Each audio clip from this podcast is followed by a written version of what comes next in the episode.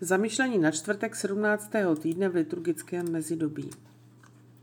Slova svatého Evangelia podle Lukáše.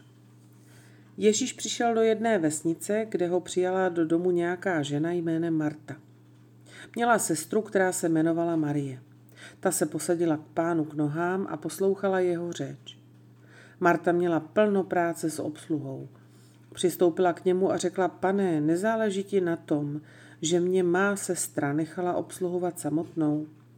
Řekni jí přece, ať mi pomůže. A pán jí odpověděl: Marto, Marto, děláš si starosti a znepokojuješ se pro mnoho věcí.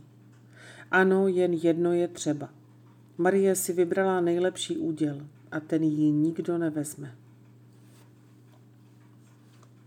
Dnes musíme, ať už jsme jakkoliv zaneprázdnění, také naslouchat našemu pánu, který nám připomíná, že je potřeba jen jedna věc. Měla by být naším cílem, horizontem, který nikdy nesmíme ztratit ze zřetele uprostřed našich každodenních prací.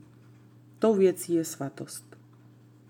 Protože budeme skutečně správně zaneprázdnění, pokud budeme postupovat podle plánu našeho Stvořitele a podmaníme si zemi, kterou naplníme podle příkazu: ploďte a množte se.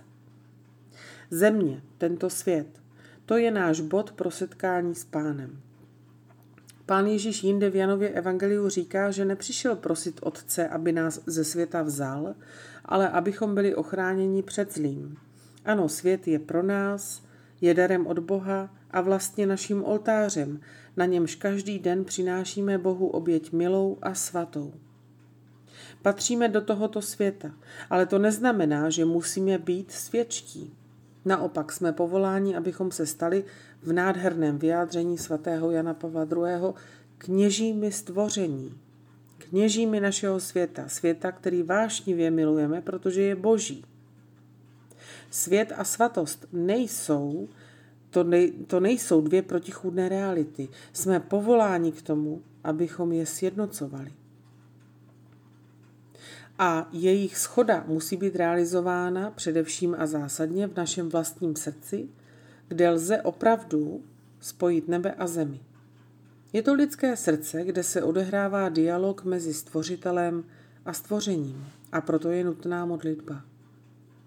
Mezi být a dělat neexistuje žádný rozpor, ale skutečně musíme respektovat pořadí priorit. Marie si vybrala nejlepší úděl a ten ji nikdo nevezme.